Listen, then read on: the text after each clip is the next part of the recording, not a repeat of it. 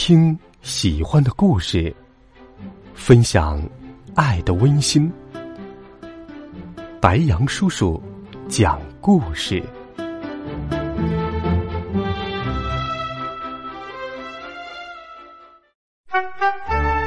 小朋友们、同学们，晚上好！欢迎收听白杨叔叔讲故事。今天又到了装在口袋里的爸爸系列故事了。在上一集里，我们讲到，杨哥歪打正着买到了一个神奇的手机，这个手机会说话，这到底是怎么回事呢？一起来听《装在口袋里的爸爸之爸爸被盗版》第八集。妈妈良心发现，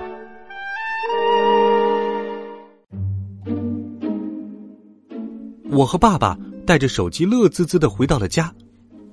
今天妈妈下班早，我们到家时，妈妈已经在家里了。妈妈问：“杨哥，东西买回来了吗？”我一下愣住了。东西？什么东西？就是让你放学后和你爸爸去超市买的东西呀。早晨我不是给你立了个单子的吗？妈妈不说我都忘了。今天被我用来买手机的一百块钱，就是妈妈让我在放学后和爸爸去超市买东西的钱。这下可惨了，我用它来买手机了。妈妈挣钱不易，她非骂死我不可。我吞吞吐吐的说：“嗯，妈妈，那那个。”妈妈不等我说完，问道：“什么这个那个？怎么你们俩都忘了去超市了？就这么点小事你们都忘了？时间还早，你们现在去吧。”我有点害怕的看了妈妈一眼。妈妈，那个钱。妈妈瞪了我一眼。我早上给你的钱呢？你用它干什么去了？丢了吗？我摇摇头。难道拿去玩游戏了？我还是摇头。妈妈气得像母老虎似的大吼一声：“到底干什么去了？孩子，爸爸，你说。”爸爸的声音小的像蚊子叫。买手机了。妈妈怀疑的问道：“买手机了？一百块钱能买什么手机？想骗我？手机呢？”我赶紧老老实实的把那个神奇的手机放到妈妈手上，妈妈接过去看了看外表，说：“不错，这不是最近热播的韩剧里面男主角用的手机吗？怎么可能只值一百块钱呢？你们从哪里弄来的？天哪，你们不会是偷的吧？”忘了说了，我妈妈跟大部分的中年妇女一样，都是韩剧迷。我连忙摆手。不是不是，当然不是。你再看看。妈妈打开手机，立刻发现它只是个闹钟。他严厉的盯着我和爸爸说：“原来是个闹钟，居然还骗我！一个闹钟怎么可能那么贵？剩下的钱呢？”我连忙给自己辩解，想证明自己的清白。妈妈，不是我想骗你，而是，而是我们被别人骗了。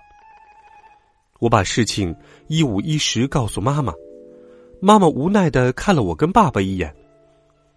我早就跟你们说过了，天底下没有白吃的午餐，你们居然贪小便宜让人给骗了。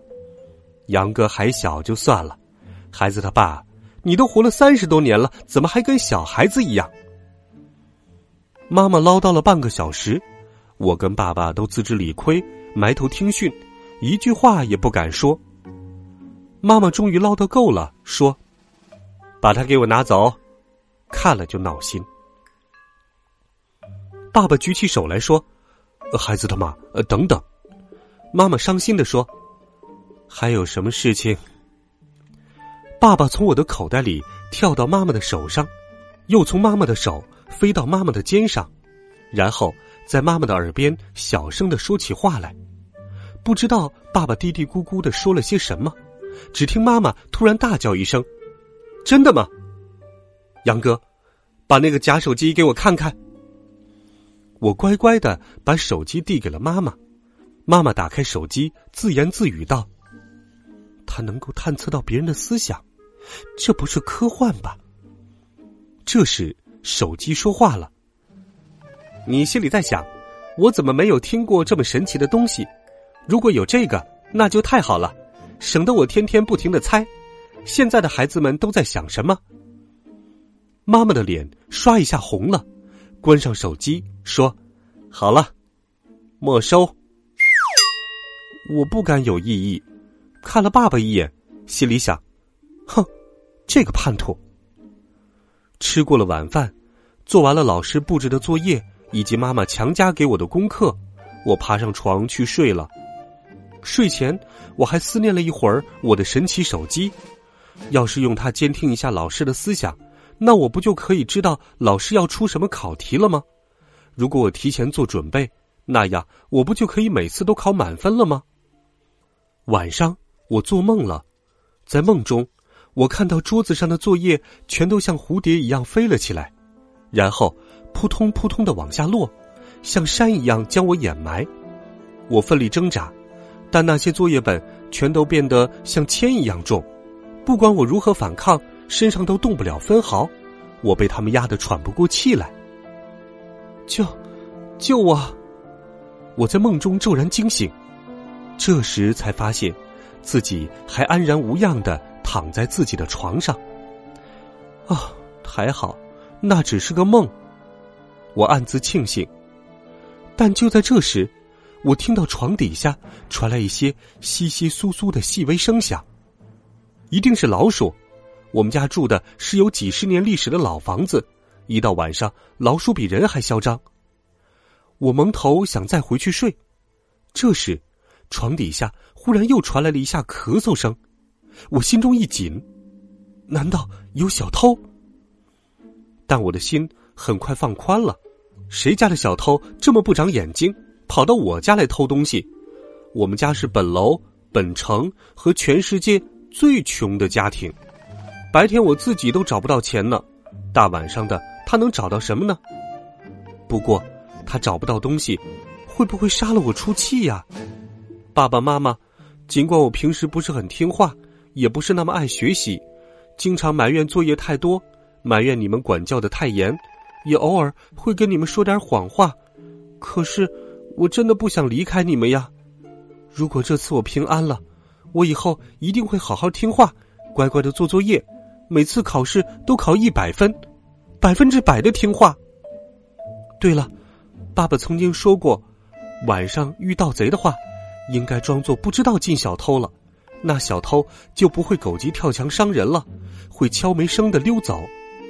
嗯，我还是假装睡着了吧。我闭上了眼睛，但还是没法入睡。过了一会儿，床铺底下忽然间有人大叫。哦，有老鼠！老婆，救命啊！是爸爸，不是小偷。半夜三更，他躲在我床下干什么？嘘，小声点老鼠有什么好怕的？别把杨哥吵醒了。另一个声音是妈妈的。原来床底下既不是老鼠，也不是小偷，而是我的爸爸和妈妈。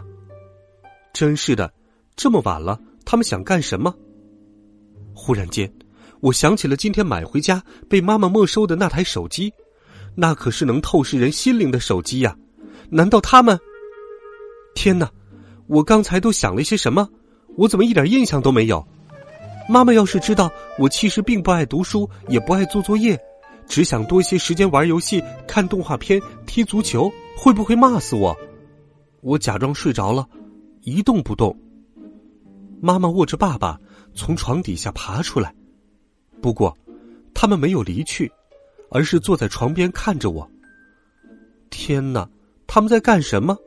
会不会是梦游？可听说梦游的人是不会交谈的，那会不会是着魔了？要是着魔就麻烦了，我可不想变成孤儿。我将眼睛闭得紧紧的，仍是一动不动。过了一会儿，妈妈将爸爸握在手里，离开了房间。忐忑不安中，我又睡着了。第二天，我破天荒的起了个大早，妈妈正在厨房里面忙着给我做早饭，爸爸正在打扫他那只有鞋盒那么大的房子。我小心翼翼的坐在书桌前看书。昨天晚上假装睡觉躲过了一劫，今天早上肯定要被骂了。现在乖一点，或许等一下就能少挨些骂。妈妈在客厅里叫道：“杨哥，吃饭了。”我走到饭桌前，爸爸坐在调料盒上等我。今天早上的早餐异常丰盛，鸡蛋、猪肝粥、火腿肠一应俱全，应该是中西合璧。妈妈说：“杨哥，你一边吃，妈妈一边跟你说说话。”训话要开始了吗？我心想。妈妈看了我一会儿，说：“杨哥，我以后不会再逼你时时刻刻读书。”也不会给你买太多的课外辅导书了。比起你的学习成绩，妈妈更希望你做个身心健康的孩子。妈妈以前总认为你认真读书才会有好前途，可是现在妈妈知道了，让你拥有一个快乐的童年才是最重要的。我听得目瞪口呆，难道是昨晚做的那个梦，被爸爸妈妈通过心灵透视手机接收到了？所以，他们意识到了我的压力很大，应该让我减减负。我感动的说：“妈妈，谢谢您的理解。”妈妈又说：“你放心，从今以后，你放学后可以看动画片，周末也可以去踢足球了。”我简直不敢相信自己的耳朵，我没做梦吧？妈妈一脸真诚，我终于相信了，实在太好了，我心里暗喜。妈妈确实是说到做到，有一段时间对我管得很松，可惜，美好的事情总是太短暂。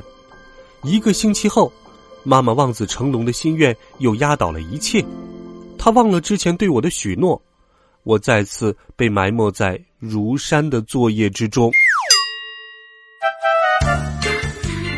好了，孩子们，这一集装在口袋里的爸爸白杨叔叔。就给你讲到这里。杨哥手里的神奇手机怎么样了呢？后来又发生哪些神奇的事情呢？欢迎在下周五继续锁定白杨叔叔讲故事。装在口袋里的爸爸，每周五会与你不见不散。当然，白羊叔叔每天也会用好听的故事陪伴你。晚安，好梦。